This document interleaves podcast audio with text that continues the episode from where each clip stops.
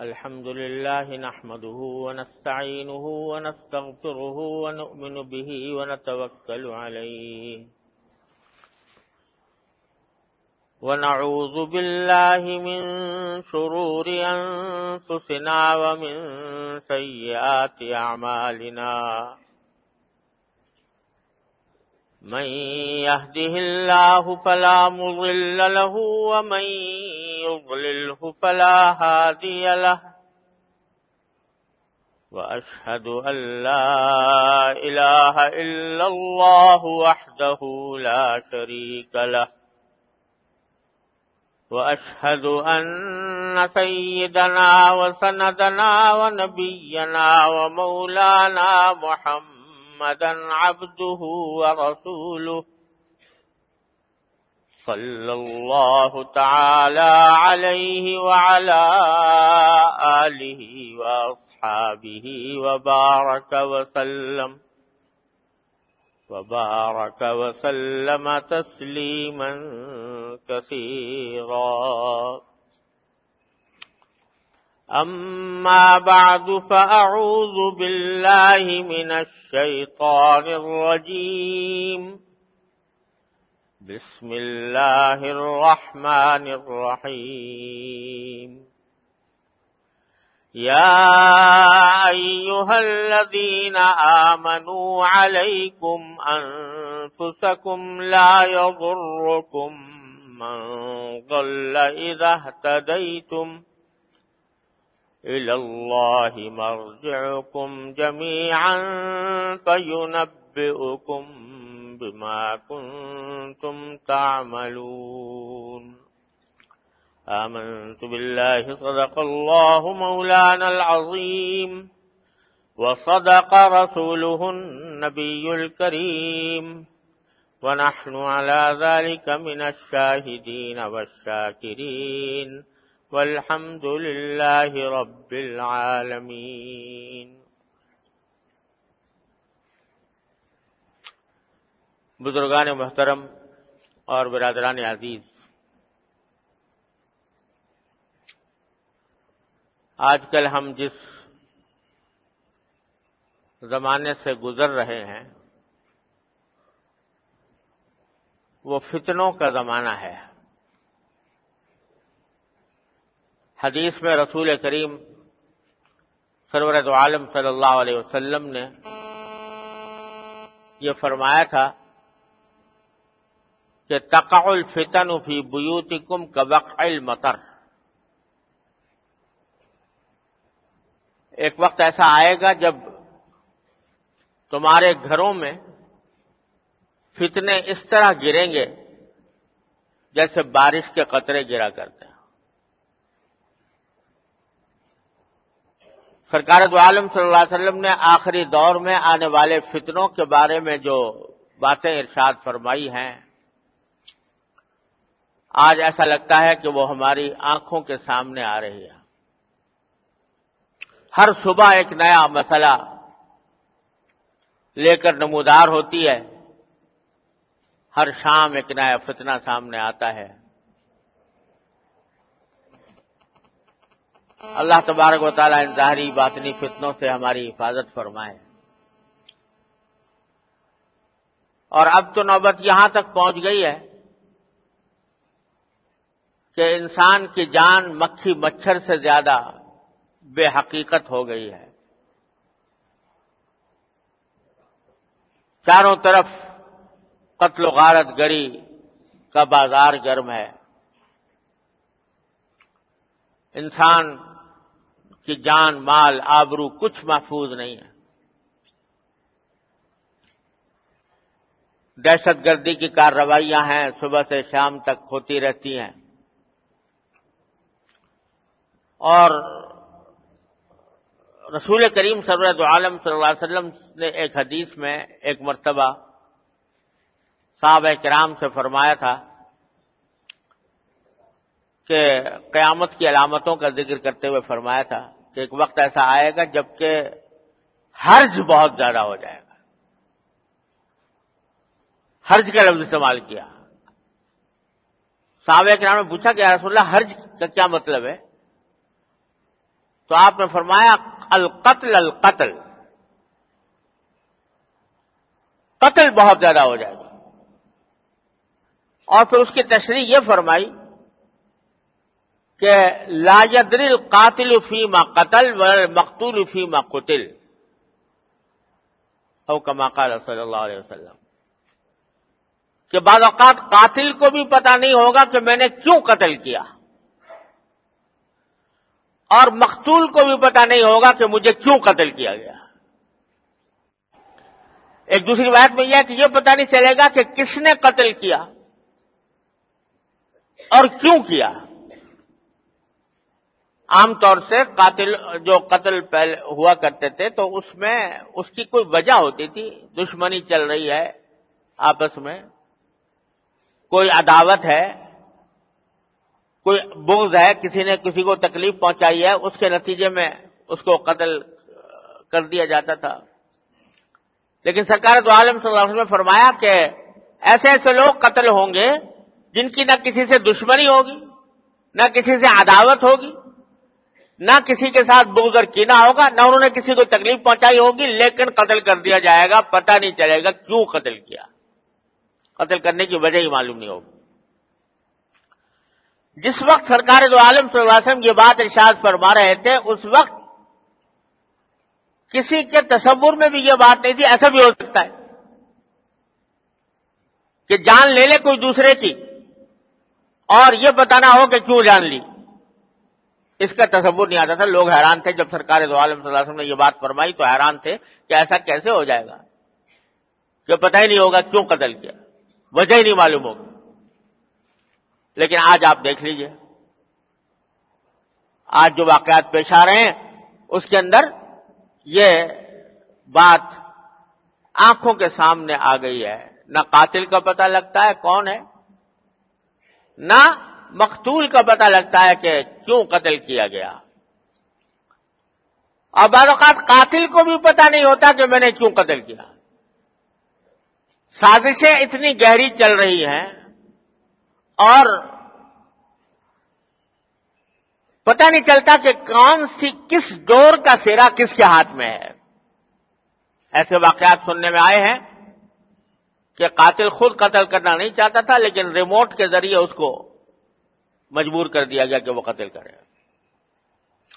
تو قاتل کو بھی پتا نہیں، مقتول کو بھی پتا نہیں۔ یہ سرکار دو عالم صلی اللہ علیہ وسلم چودہ سو سال پہلے یہ بات ارشاد فرمائی تھی اور آج آنکھوں کے سامنے آ رہی ہے۔ اس صورت حال کا حل کیا ہے؟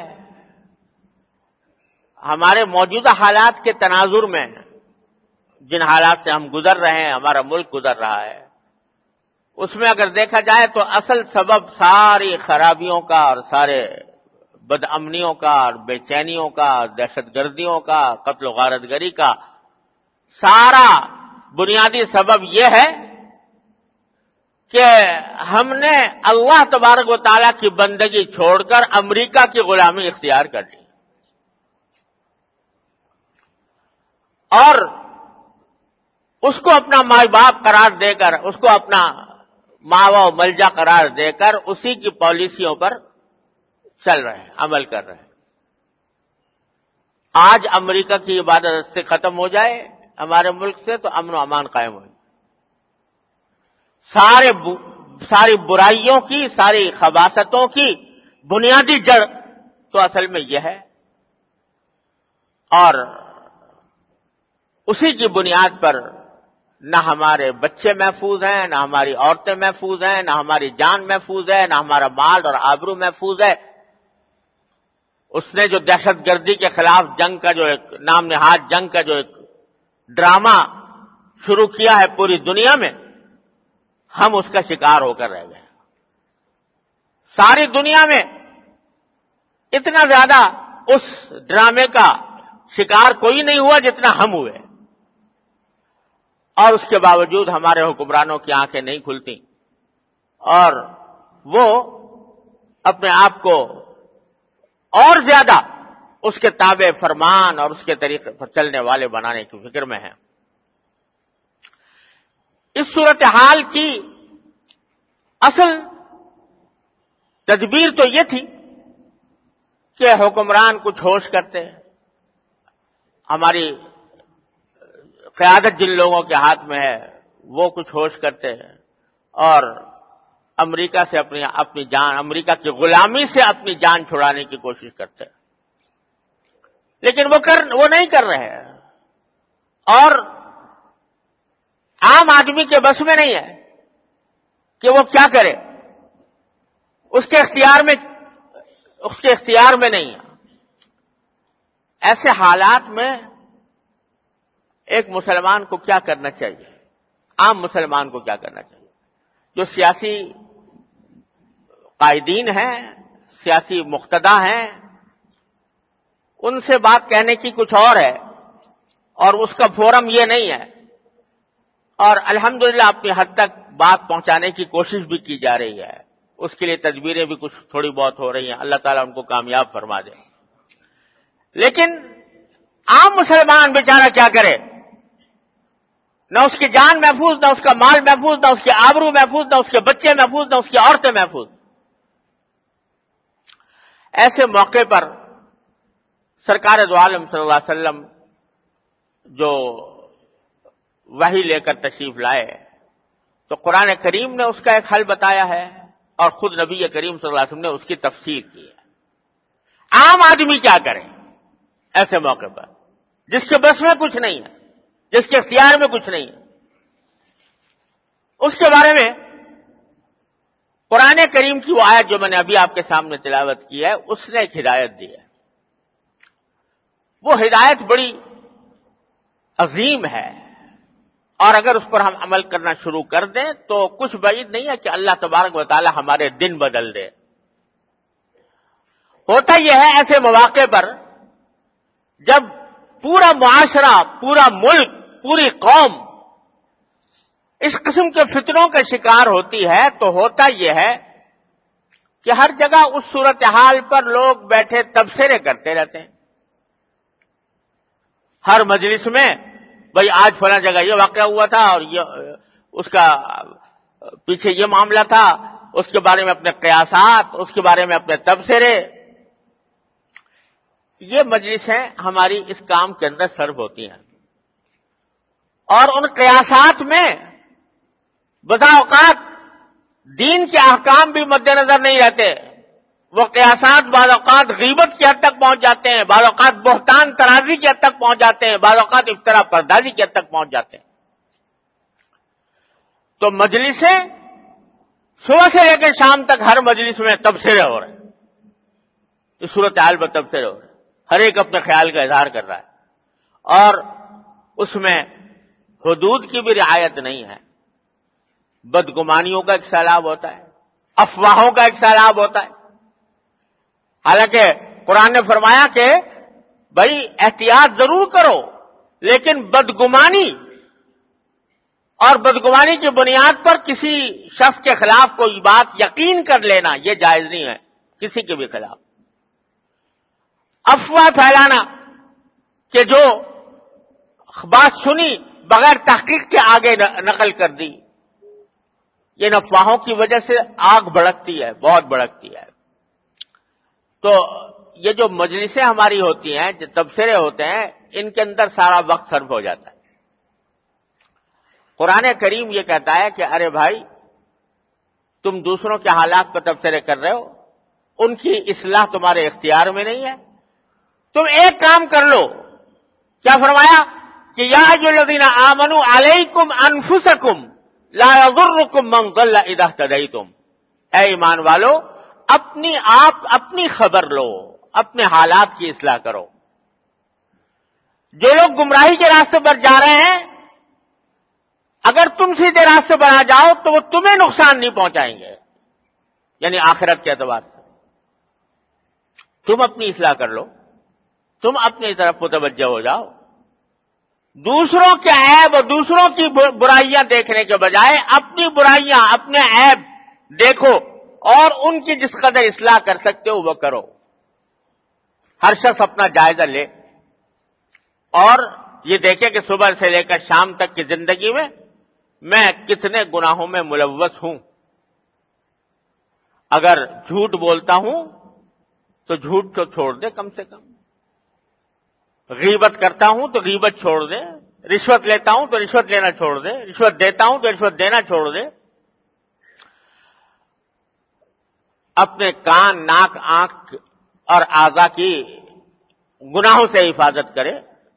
اللہ تعالی کی طرف توجہ کرے۔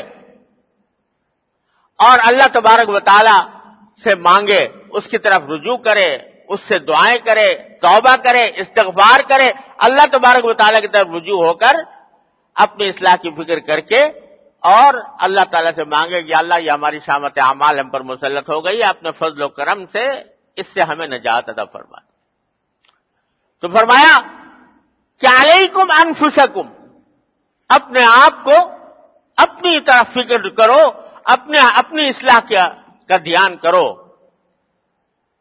اور اسی کی تفسیر کرتے ہوئے سرکار دو عالم صلی اللہ علیہ وسلم نے ایک عجیب ارشاد فرمایا۔ فرمایا کہ جب چار چیزیں لوگوں میں تم دیکھو تو اس وقت تم اور لوگوں کی فکر چھوڑ کر اپنی فکر میں پڑ جاؤ یعنی اپنی اصلاح کی فکر میں پڑ جاؤ۔ کیا چار چیزیں؟ فرمایا، اذا رائتا دنیا موسرتن جب تم یہ دیکھو کہ لوگ دنیا کو آخرت پر ترجیح دے رہے ہیں۔ آخرت کی تو کوئی فکر نہیں۔ دنیا کا فائدہ مل جائے، آج پیسے مل جائیں، حلال طریقے سے ملے، حرام طریقے سے ملے، کسی طرح ملے، دھوکہ دے کر ملے، جھوٹ بول کر ملے، آج مل جائے مجھے۔ تو دنیا کو ترجیح دے رہے ہیں لوگ، آخرت کے اوپر۔ ادارہ دنیا مؤثرتن ایک ایک علامت۔ دوسری علامت یہ کہ وہ متبان کہ لوگ اپنی نفسانی خواہشات کے پیچھے چل رہے ہیں۔ یعنی اپنا قائد بنایا ہوا ہے، امام بنایا ہوا ہے اپنی نفسانی خواہشات کو۔ جو جی میں آتا ہے، کر گزرتے ہیں۔ یہ دیکھے بغیر کہ یہ فیل حلال ہے یا حرام ہے۔ جائز ہے یا ناجائز ہے۔ اس کے ذریعے میں دوسرے کو تکلیف پہنچا رہا ہوں یا راحت پہنچا رہا ہوں۔ بس میری خواہش یہ ہے کہ میں اپنا اپنی خواہش کی پیروی کروں، اس کے پیچھے چلوں۔ جس میں مزہ آئے، جس جس کام میں مجھے مجھے مزہ آئے، وہ کام کروں۔ جس سے میرا فائدہ ہو، خود غرضی کی یہ ذہنیت پیدا ہو جائے، میرا فائدہ جس میں ہو، وہ کام کروں۔ ہم متبع۔ ہے اور پھر فرمایا وہ اعجاب کل ذی رائم برائی اور ہر ایک کو دیکھو کہ ہر ایک شخص اپنی رائے پر جمع ہوا ہے، اس پر گھمنڈ میں مبتلا ہے۔ جو بات سمجھ میں آ گئی، میری سمجھ میں آ گئی، بس وہ صحیح ہے۔ دوسری ساری دنیا غلط ہے۔ اس کو میں سننے کے بھی تیار نہیں۔ اور اس گھمنڈ میں مبتلا ہے کہ جو میری سمجھ میں آ گئی ہے بات، جو جو میری رائے ہے، وہ سب کی رائے پر مقدم ہے۔ بس میں ہوں سب سے بڑا بکرات کہ اس سے میری رائے سب سے، سب لوگوں کی رائے پر بالا ہے۔ اور میں جو سمجھ رہا ہوں وہ درست ہے۔ یہ صورتحال پیدا ہو جائے۔ یعنی کوئی کسی کی بات سننے کو تیار نہ ہو۔ بس اپنی سمجھ میں جو آ گئی، اس پہ گھمن میں مبتلا ہو۔ تو فرمایا کہ جب یہ علامتیں دیکھ لو لوگوں میں، تو کیا کرو؟ فعلی کا بھی خاص ست نفسک ودان کا امر العام اس صورت میں تم عام لوگ کس طرف جا رہے ہیں؟ کیسی گمراہی میں جا رہے ہیں؟ کیسی غلط کام کر رہے ہیں؟ اس کی فکر چھوڑو۔ اور پہلے اپنے نفس کی، اپنے آپ کو درست کرنے کی فکر کر لو اس میں پڑ جاؤ۔ وجہ کیا ہے؟ بڑی عجیب و غریب بات فرمائی ہے سرکار دو عالم صلی اللہ علیہ وسلم۔ آپ کی تو بات ہی حکمت سے لبریز ہے۔ وہ فرمائی کہ ایسے موقع پر اگر تم دوسروں کی فکر کرتے رہو گے، ان پہ تبصرے کرتے رہو گے، وہ غلط ہے، وہ غلط ہے، وہ غلط ہے، وہ گمراہ ہے، وہ بدکار ہے، تو حاصل کیا ہوگا؟ تمہارے اس کہنے سے وہ درست ہو جائے گا۔ تمہارے اس تبصرے سے وہ درست تو نہیں ہوگا۔ لیکن یہ تبصرے تمہیں اپنی اصلاح سے غافل کر دیں گے۔ اس کے برخلاف اگر تم اپنا جائزہ لے کے دیکھو، میں ان کو تو برا کہہ رہا ہوں، لیکن میں اپنے کو تو دیکھوں۔ میں کتنی مرتبہ جھوٹ بولتا ہوں دن میں، کتنی مرتبہ رشوت لیتا ہوں، کتنی مرتبہ دھوکے دیتا ہوں، کتنی مرتبہ وعدے کی خلاف ورزی کرتا ہوں، کتنی مرتبہ امانت میں خیانت کرتا ہوں، کتنی مرتبہ سود کھاتا ہوں، کتنی مرتبہ حلال و حرام کی فکر چھوڑ کر کاروبار کرتا ہوں۔ کتنی مرتبہ میں لوگوں کے حقوق ضائع کرتا ہوں، اس کی فکر اگر تم نے کر لی اور اپنی اصلاح کی فکر میں پڑ گئے اور تم نے اس کے ذریعے اصلاح اپنی کر لی، تو کم از کم ایک آدمی تو درست ہو گیا۔ اور اللہ تعالیٰ کی سنت یہ ہے کہ چراغ سے چراغ جلتا ہے۔ اگر ایک آدمی درست ہو گیا، انشاءاللہ وہ اپنے آس پاس کے لوگوں کو بھی روشنی دے گا۔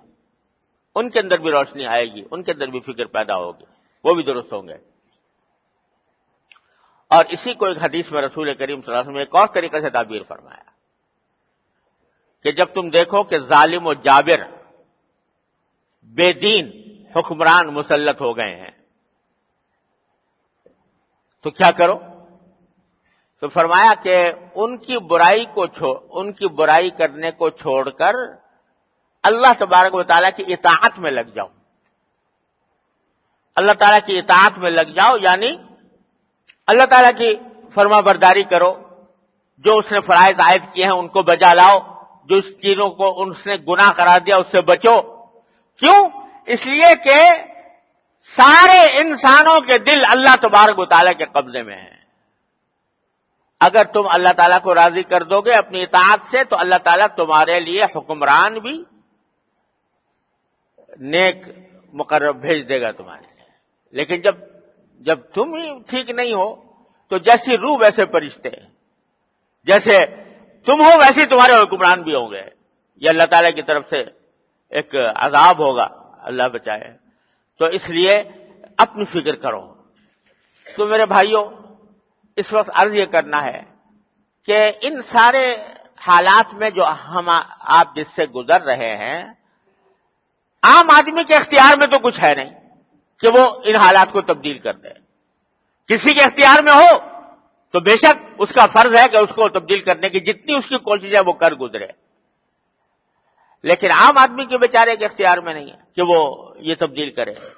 تو اس میں اللہ اور اللہ کے رسول صلی اللہ علیہ وسلم کے اس علاج کی طرف متوجہ ہونے کی ضرورت اپنے آپ کو درست کرو، اپنے حالات کو درست کرو۔ اگر نماز نہیں پڑھتے، نماز پڑھو۔ جماعت میں نہیں آتے، جماعت میں جاؤ با جماعت ادا کرو۔ اگر زکات ادا نہیں کرتے، زکات ادا کرو۔ اگر جھوٹ بول رہا ہو، جھوٹ چھوڑ دو۔ اگر رشوت لے رہا ہو، رشوت لینا چھوڑ دو۔ اگر دھوکہ دے کر مال کما رہے ہو، تو دھوکہ دینا چھوڑ دو۔ یہ کام تو کر لو۔ دوسروں کی برائی لیے بیٹھے ہو، اپنے اندر سانپ پل رہے ہیں، گناہوں کے۔ ان کو ان کو مارنے کی کوشش کرو۔ اور بھائی، سب سے بڑی بات یہ ہے کہ اس طرف متوجہ ہو کر رجوع اللہ اللہ تبارک و تعالیٰ کی طرف رجوع کی عادت ڈال۔ بجائے ان تبصروں کے جس میں ہم وقت ضائع کرتے رہتے ہیں، بکثرت۔ اس کے بجائے اتنا ہی وقت اگر اللہ تبارک و تعالیٰ کی بارگاہ میں حاضر ہو کر ان سے فریاد کرنے میں لگا دے کہ اللہ یہ محلات پیدا ہو گئے، ہمارے بس سے باہر ہے، ہماری طاقت سے باہر ہو رہا ہے، ربنا لا تو ہم ملنا مالا طاقت لنا بھی اے اللہ، ہم پر ایسی بات مسلط ہے کہ جو ہماری طاقت سے باہر ہو۔ ربنا ربنا لا تحملنا ما لا طاقت لنا، واعف عنا واغفر لنا وارحمنا، انت مولانا فانصرنا على القوم الكافرين یہ اللہ تعالیٰ کی طرف متوجہ ہو کر اللہ تعالیٰ سے مانگو۔ اللہ تعالیٰ کا ذکر چلتے پھرتے، اٹھتے بیٹھتے اللہ تعالیٰ سے مانگو۔ اللہ تعالیٰ سے کا ذکر کرو۔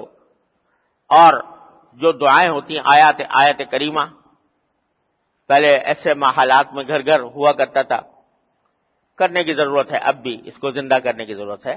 توبہ، استغفار، گناہوں کو چھوڑنا، اللہ تعالیٰ کی طاعت یہ ہمارے اوپر جو عذاب مسلط ہے، وہ در حقیقت اللہ بچائے ہمارا معاشرہ جو ہے، اس میں حلال و حرام کی فکر مٹ گئی ہے۔ جو میں رزق کھا رہا ہوں، وہ حلال ہے کہ حرام ہے؟ دھوکہ دے کر، رشوتیں دے کر یا لے کر کمائی ہو رہی ہے اور رزق حرام کھایا جا رہا ہے۔ تو حدیث میں آتا ہے جب تمہارے تمہارا کھانا حرام، تمہارا پہننا حرام، تمہاری، تمہارا گوشت حرام، گو، حرام مال سے اگا ہے، تو کیسے تمہاری دعائیں قبول ہوں گی؟ اس واسطے اس کو خدا کے لیے چھوڑیں، اس اس بلا کو چھوڑ کر اور اس بات کا عزم کریں کہ جو کام ہوگا وہ اللہ تعالیٰ کی اطاعت میں ہوگا۔ تجارت ہوگی تو اللہ تعالیٰ کے حکم کے مطابق ہوگی۔ ملازمت ہوگی، ملازمت ہے۔ ملازمت میں وقت کی چوری ہو رہی ہے۔ آٹھ گھنٹے کی ڈیوٹی ہے اور گھنٹے اس میں اپنے کاموں میں، ذاتی کاموں میں خرچ ہو رہے ہیں۔ مخلوق خدا دفتروں کے باہر پریشان پھر رہی ہے اور جو افسر صاحب ہیں وہ اپنے اللہ تلو میں مصروف ہیں۔ اپنے وقت وقت نہیں دے رہے، کام نہیں کر رہے۔ یہ ساری باتیں ہیں جس نے ہمارے اوپر یہ عذاب مسلط کر رکھا ہے۔ اللہ تبارک و تعالی ہمیں توفیق دے اپنی اپنی ذات کی اصلاح کرنے کی، اپنے عبادات، اپنے معاملات، اپنی معاشرت، اپنے اخلاق، اس کو اللہ تعالیٰ کے دین کے تابع لائیں اور کثرت سے اللہ تعالیٰ کی طرف رجوع کریں۔ ہر نماز کے بعد دعا بھی دعائیں بھی کریں۔ اور محلے محلے ضرورت ہے کہ آیت کریمہ کا بھی ختم کر کے دعائیں کریں کہ یا اللہ ہم سے یہ عذاب اپنی رحمت سے ہٹا لے۔ اللہ تبارک و تعالیٰ اپنے فضل و کرم سے، اپنی رحمت سے مجھے بھی اور آپ کو بھی اس پر عمل کرنے کی توفیق عطا فرمائے۔ وہ آخر الحمد للہ رب العالمین۔